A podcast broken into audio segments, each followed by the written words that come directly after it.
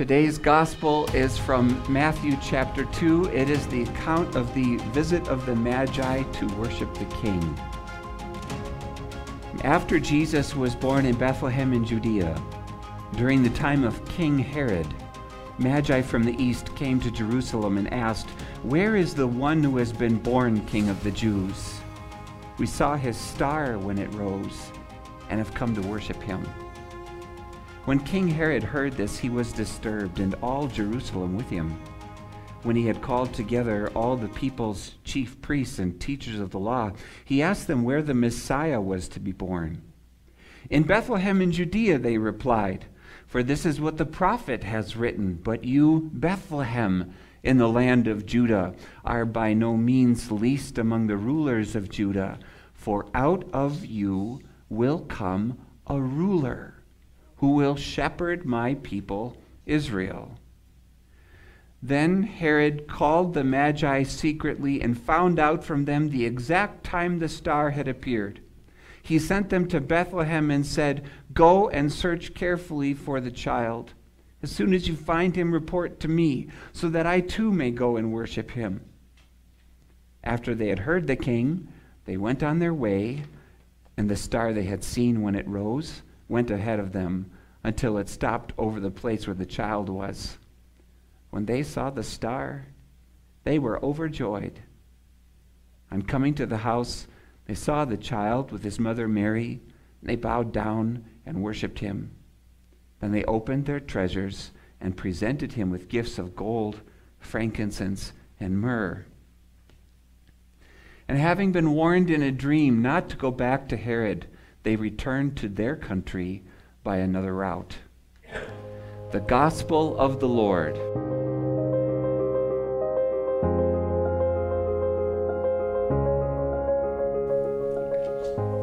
Arise, shine, for your light has come, and the glory of the Lord has risen upon you. My dear brothers and sisters in Christ, one man's trash is another man's treasure. You go to a thrift store and you see people's trash, gently used trash. And then it's, uh, you know, it's almost like if I could just find them when they're dropping it off, I'd get it for free, right? But instead, I go into the trash store and I get these treasures that I'm willing to pay money for. And their trash becomes my treasure. I think it was, um, was it Christmas Day or Christmas Eve? I had a red you all remember my red skinny tie that I was wearing for Christmas Eve. That was a thrift store tie from like 2001.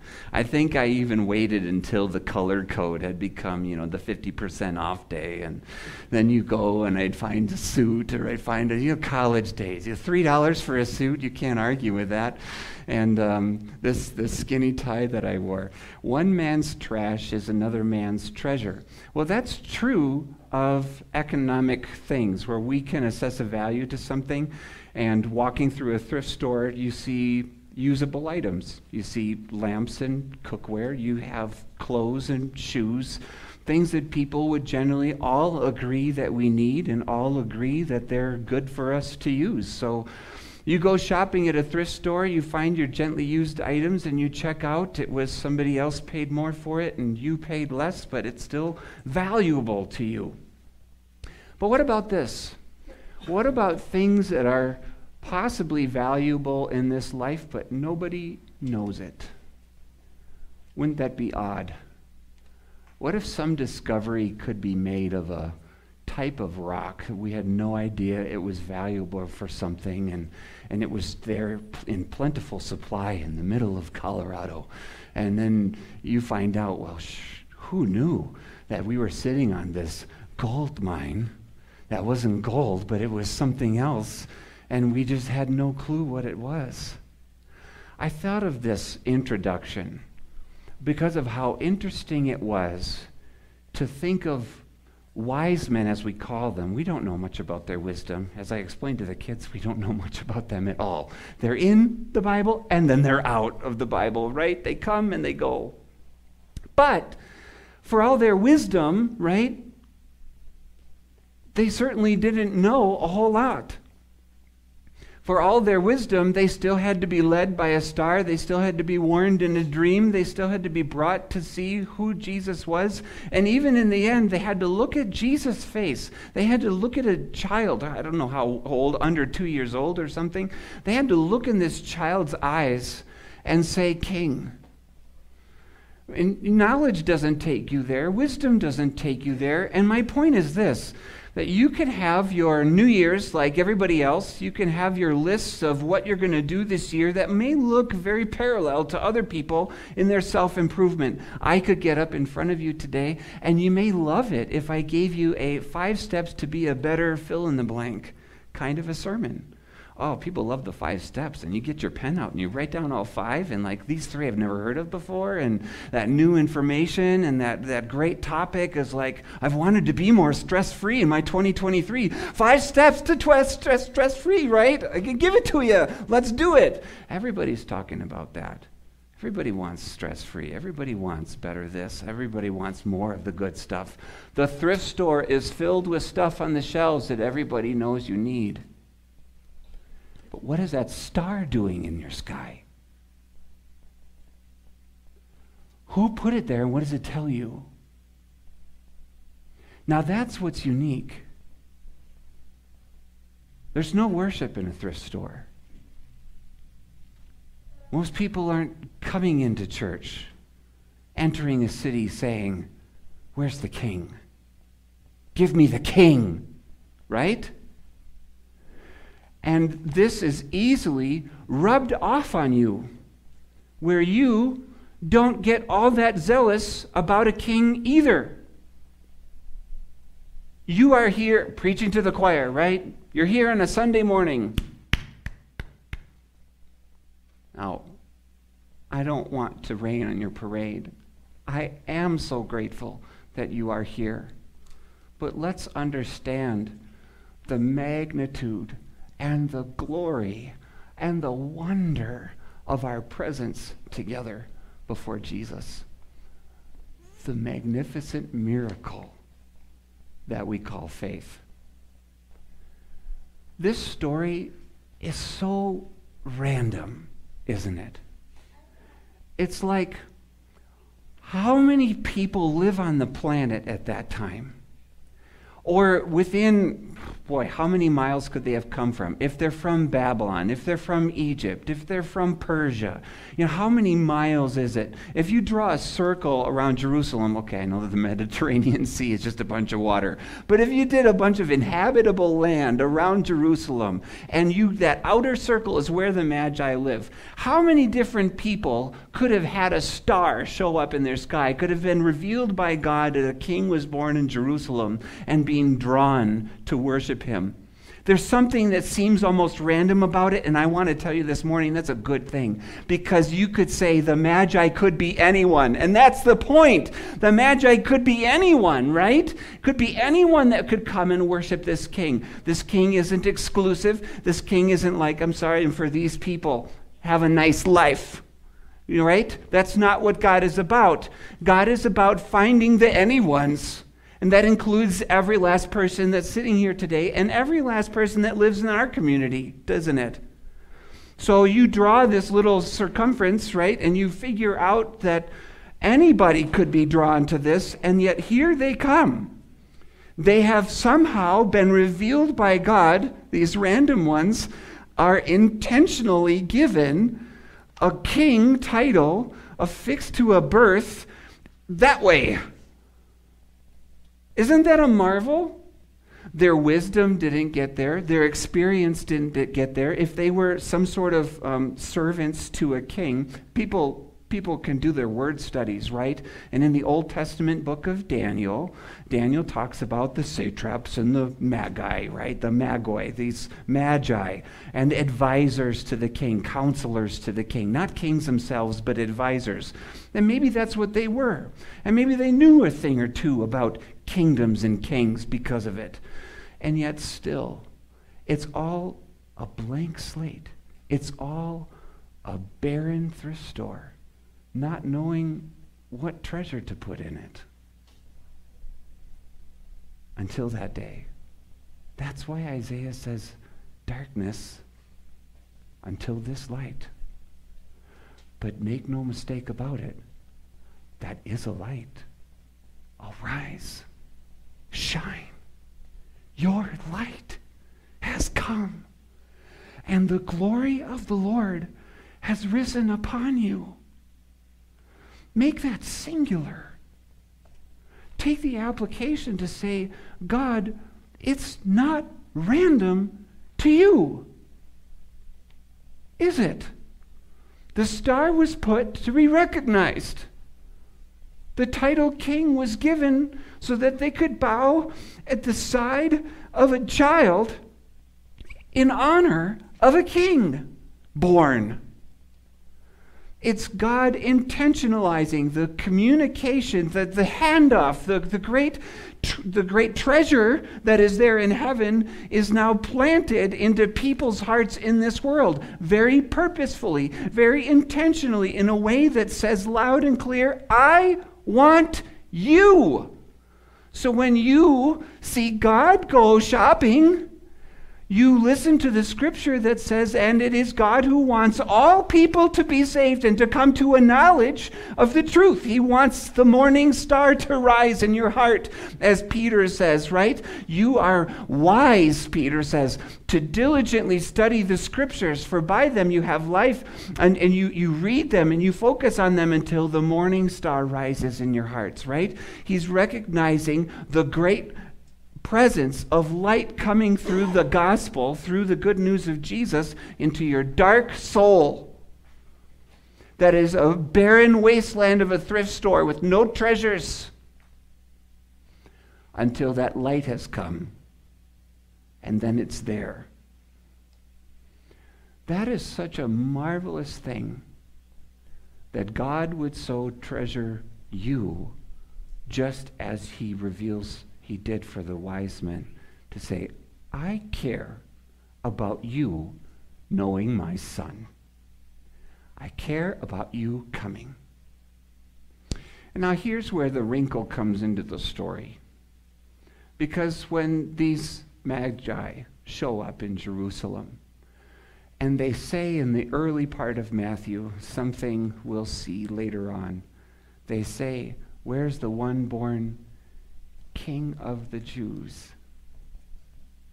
And what's the sign placed over Jesus' head on the cross?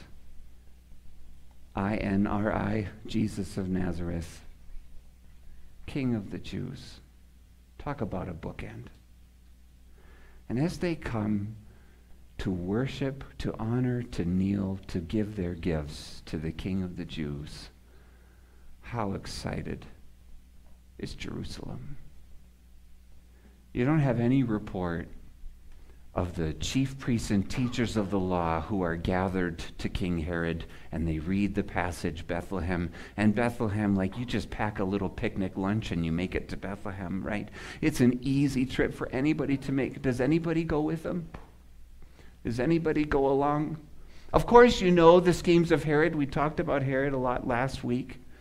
And of course, you're familiar that the chief priests and teachers of the law may have known Scripture. They may have had the wisdom of the word, so to speak, but their hearts weren't true when it came to sin and darkness. They didn't understand. Their thrift store was full. Their treasure house was ready, right? Their, the treasures that they had of what is Jesus say about them. They had their praise from people. They had their track record in their hearts and minds that they were doing a good job in their relationship with God. So they had all these pluses. They had all these advantages over and above everybody else. They were already a city on a hill in their hearts, right? They were already head and shoulders above where you and I are, who aren't Jewish and haven't kept the law like the Pharisees have kept the law, right? And so they don't go like beggars. They don't go to see the light in the darkness, right? They already have enough light in their city. Nobody goes.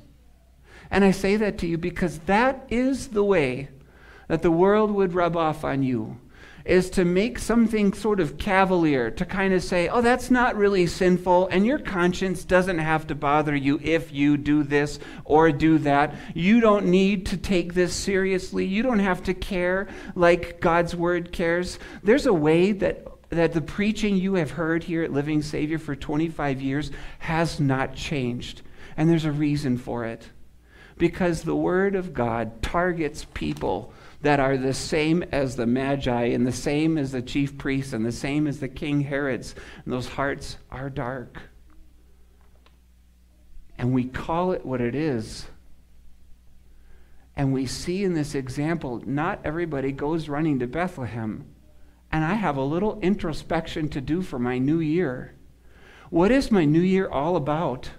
Who is honored and worshiped by it? What about your tomorrow? Is this for you and a better you? Should we do some more five part sermons? I don't know how many parts are in the ones you're getting, okay? Should we do some five part and, and list off the things to a better this and a better that? Is that where we should go? It all blends together, doesn't it? The trash and the treasure. The world says what you're doing this morning is part of the trash. And it rubs off on you that the real treasure is a me I respect. And so, how do I get more respectable? How do I celebrate bigger accomplishments at work? How do I get more recognition for what I'm doing? How do I get more attention from other people, their care and their love? What can they do for me this year? It helps me out. And everything gets all messed up. It's trash. You know what's treasure to God? You are. You know what changes your 2023? Light in the darkness. The sermons from the stars always get it right. And they always help you make singular and whole your life. That the one moment of pure joy in Matthew chapter 2 is when they saw the star, they were overfilled with joy. Why? Because it wasn't just a passage, though that's helpful. It wasn't just the what the chief priest talked about and Herod in his deceptive ways saying, "Come and let me know about him so I can worship him too." It wasn't the shove in the back they were getting to Bethlehem by people. It was a star that God lit to direct and guide them to their Savior's side. God, you lit a star to me. And I declare to you today that if you hear the name Jesus as light in your darkness, make no mistake from the suit and the self of a pastor. That is a star in your sky. And your 2023 is now fashioned in the little fill in the blank where the Magi give their gifts and kneel by his side and they go back home. Having been warned by God who protected them from being part of Herod's murderous scheme, he protected their faith and he sent them home in worship. What was that like? How are their lives changed, these wise men? Did they empty their pockets? Did they empty out the thrift store and say, Get rid of this. I don't need that. I don't this wisdom is nothing.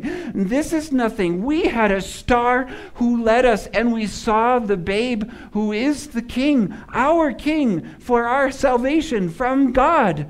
And when they cha- changed their 2023, didn't it? Wouldn't it for you? Doesn't it for you?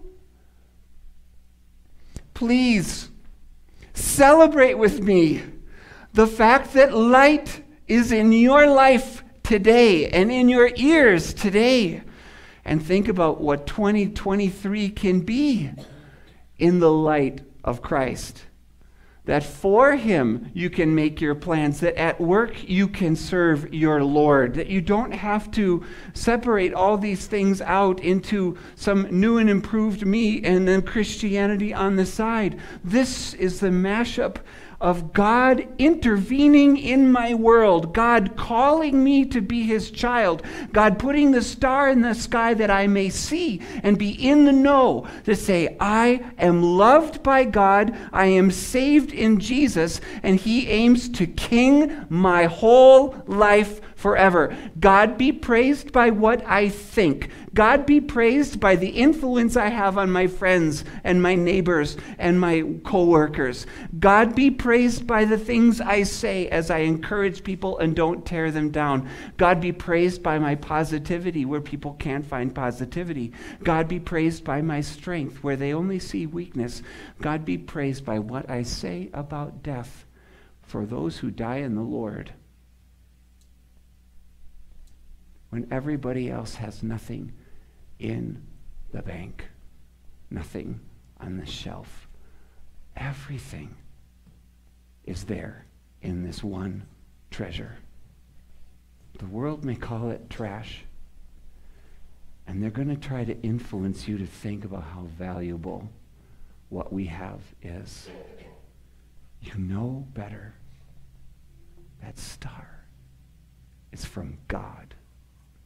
You have seen it, and it fills your heart with joy. Now go, live your new life in Christ. And God is praised by that. Amen.